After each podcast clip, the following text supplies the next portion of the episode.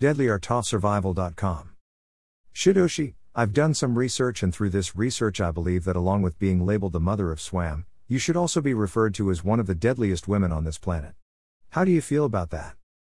Russell, wow, one of the deadliest women, damn, I would prefer to be known as a healer, mentor, leader, and if you're within my inner circle, a hell of a good friend. Basically, not someone that ignites violence and viciousness but peace and harmony.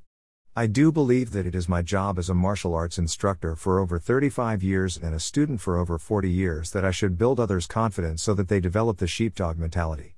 A sheepdog is just like a sheep when relating to a category of people who are a positive contribution to society. The difference is a sheepdog addresses violence with violence. Now, addressing violence with violence is due to the inability to avoid being attacked. Nonetheless, if the self defense is legitimate, then maybe you need to take one or two souvenirs, eyeballs or testicles, only kidding.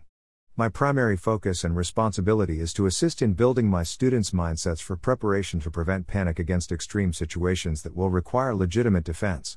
My students will learn the basics of kicking, punching, blocks, pressure points, elbows, and knee strikes, however, their primary defensive skills will be from open hand fighting, ripping, tearing, and puncturing. Psychological tools are also enhanced to control fear while awakening their warrior spirit.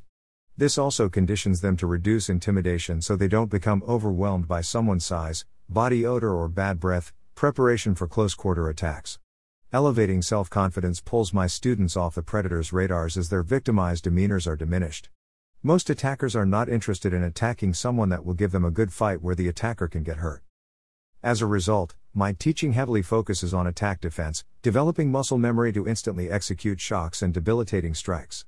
From my teaching methods, I understand how others can categorize me as deadly, however, this method of teaching is to prevent violence. I actually see myself as a peaceful warrior. Full article in our Deadly Art of Survival First Edition, click here to get your copy.